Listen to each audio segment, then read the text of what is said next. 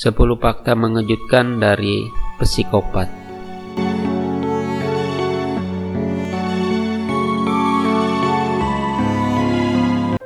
Psikopat adalah istilah yang mengacu pada orang yang tidak peka dan kejam terhadap orang lain dan tidak merasa uh, punya uh, rasa simpati kepada orang lain. Dan mereka rata-rata orang yang tidak memiliki moral. Psikopati adalah suatu kondisi dengan gejala gangguan kepribadian antisosial namun, klasifikasi psikopat hanya sebagian kecil dari orang dengan gangguan kepribadian antisosial. Apa itu psikopat? Psikopat adalah orang yang menampilkan beberapa karakteristik antisosial seperti perilaku tidak berperasaan terhadap orang lain, memiliki pola pikir yang tidak emosional, dan menunjukkan perilaku bejat secara moral. Eh, perilaku psikopat dikaitkan dengan psikopati yang bervariasi secara signifikan dari satu orang ke orang yang lain. Jadi ciri-ciri psikopat adalah kekejaman, tidak berperasaan, tidak bermoral dan pola pikir yang tidak emosional. Ada banyak contoh di mana orang menunjukkan ciri-ciri psikopat, tetapi menurut definisi mereka bukanlah psikopat atau tidak selalu terlibat dalam perilaku psikopat. Jadi, psikopat adalah orang-orang yang tidak hanya menunjukkan sifat psikopat tetapi juga perilaku yang antisosial. Jadi, apa tanda-tanda bahwa seseorang itu psikopat? Dokter telah telah menganggap psikopati sebagai kondisi medis karenanya tidak ada diagnosis untuk psikopat. Namun beberapa tanda yang jelas menunjukkan bahwa seseorang mungkin seorang psikopat. Jadi eh, berikut ini adalah eh, tanda-tanda bahwa mungkin kamu termasuk seorang psikopat e, cirinya berperilaku yang bertentangan dengan aturan dan norma sosial. Kemudian menunjukkan ketidakpedulian terhadap hak dan kebebasan orang lain, tidak mampu membedakan mana yang benar dan mana yang salah, tidak mampu menunjukkan penyesalan dan empati, memiliki kebiasaan sering berbohong, suka memanipulasi dan menyakiti orang lain berulang kali, cenderung melanggar hukum uh, dan menunjukkan menunjukkan mengabaikan uh, sering mengabaikan keselamatan dan tanggung jawab orang lain tidak mampu untuk mengendalikan amarahnya dan psikopat juga biasanya menunjukkan eh, sikap-sikap uh, yang narsis. Selain itu, orang dengan gangguan kepribadian antisosial mungkin tidak memiliki penyesalan, tidak bereaksi seolah-olah mereka telah menyakiti seseorang dan mungkin uh, impulsif atau kasar. Uh, dan bagaimana seorang psikopat memandang dunia? Jarang bagi seorang psikopat untuk menghabiskan waktu bersama orang lain. Psikopat memiliki masalah dalam memahami emosi orang lain dan mempertimbangkannya, yang memunculkan sifat tidak berperasaan dan narsisme. Jadi di bawah berikut ini adalah beberapa cara psikopat memandang dunia dan orang lain.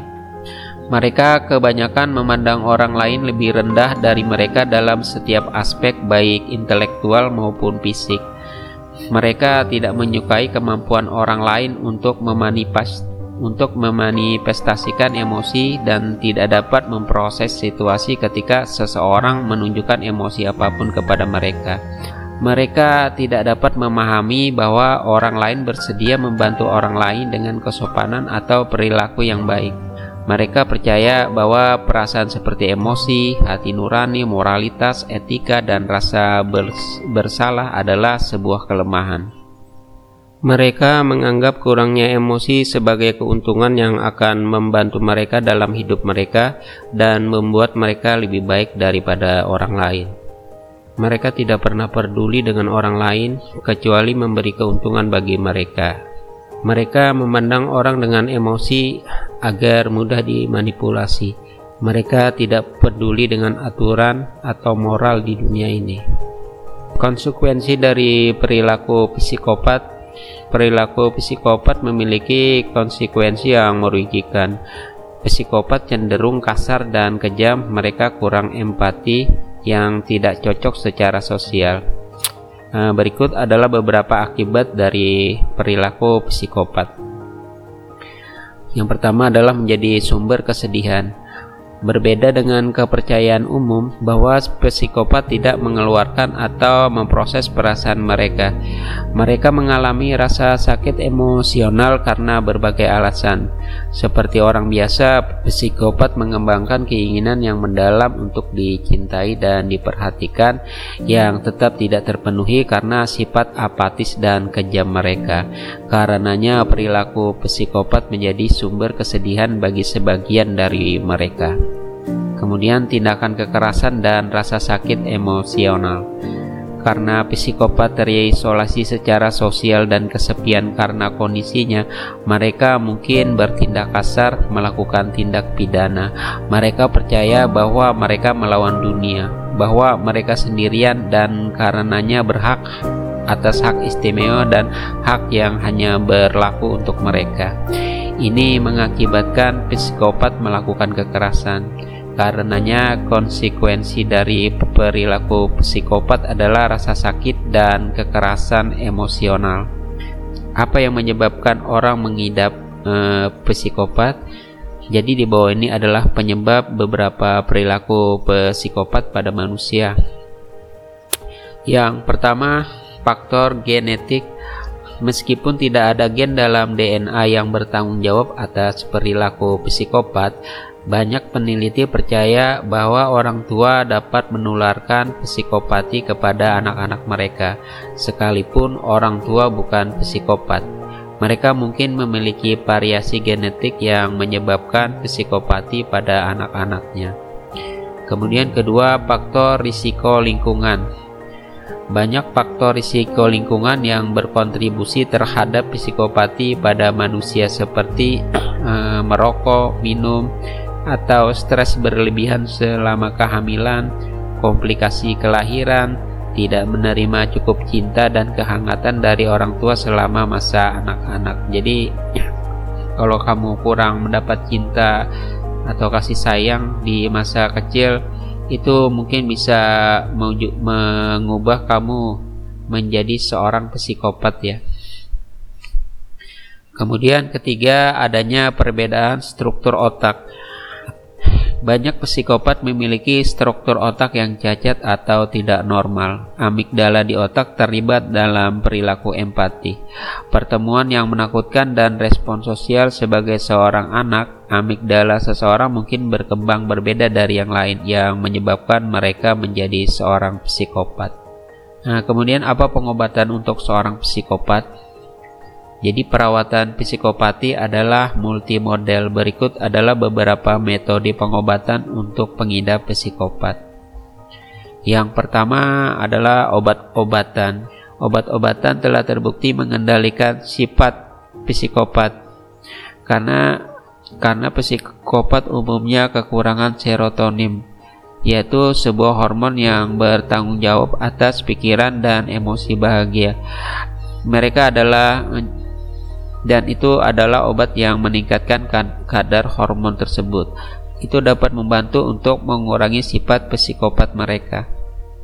Kemudian kedua, terapi individu. Dalam sesi dalam sesi terapi satu lawan satu dengan seorang psikopat, seorang terapis berinteraksi dengan mereka untuk mengeluarkan perasaan tenang mereka. Terapis kemudian dapat meresepkan obat tertentu berdasarkan penilaian mereka. Kemudian ketiga, terapi kelompok. Sekelompok psikopat dapat dirawat bersama dalam satu sesi yang dilakukan oleh seorang terapis. Kemudian semua pasien berbagi perasaan mereka dengan seluruh seluruh kelompok. Terapis juga dapat meresepkan obat untuk pasien tergantung pada penilaiannya. Lalu bagaimana cara melindungi diri Anda dari psikopat? Psikopat cenderung melakukan kejahatan, kekerasan, dan melanggar hukum. Meskipun sebagian besar pembunuh berantai dan kriminal adalah psikopat, tidak semua psikopat kejam atau berbahaya. Meskipun demikian, Anda dapat mengikuti langkah-langkah berikut untuk melindungi diri dari seorang psikopat. Yang perlu di, yang perlu diperhatikan adalah pertama Kendalikan emosi Anda di depan seorang psikopat. Kedua, jangan tunjukkan kepada psikopat bahwa Anda takut atau terintimidasi olehnya. Jadi jangan pernah menunjukkan rasa takut terhadap psikopat. Ketiga, jangan percaya mereka dengan mudah. Keempat, cobalah lebih mendominasi ketika berkomunikasi dengan seorang psikopat. Lalu eh, kelima, cobalah untuk menjaga jarak dari mereka dan lakukan komunikasi online jika memungkinkan. Keenam, jangan menjelajah ke tempat terpencil bersama mereka karena itu sangat berbahaya. Jadi psikopat berkaitan dengan eh, sifat-sifat uh, perilaku mereka. Dan sebenarnya tidak ada obat yang pasti untuk pengidap psikopat kita tahu bahwa e, psikopat cenderung menjadi penjahat kekerasan dan pembunuh berantai. Namun membandingkan sifat psikopat dengan pembunuh berantai tidaklah adil. Demi kemajuan psikopat dan masyarakat, setiap psikopat menerima kondisinya dan mendapatkan pengobatan melalui terapi. Terapi bisa membantu untuk menjaga banyak sifat sifat psikopat seperti kemarahan, kekejaman, dan sikap apatis. Masyarakat harus menghilangkan stigma dari istilah psikopat.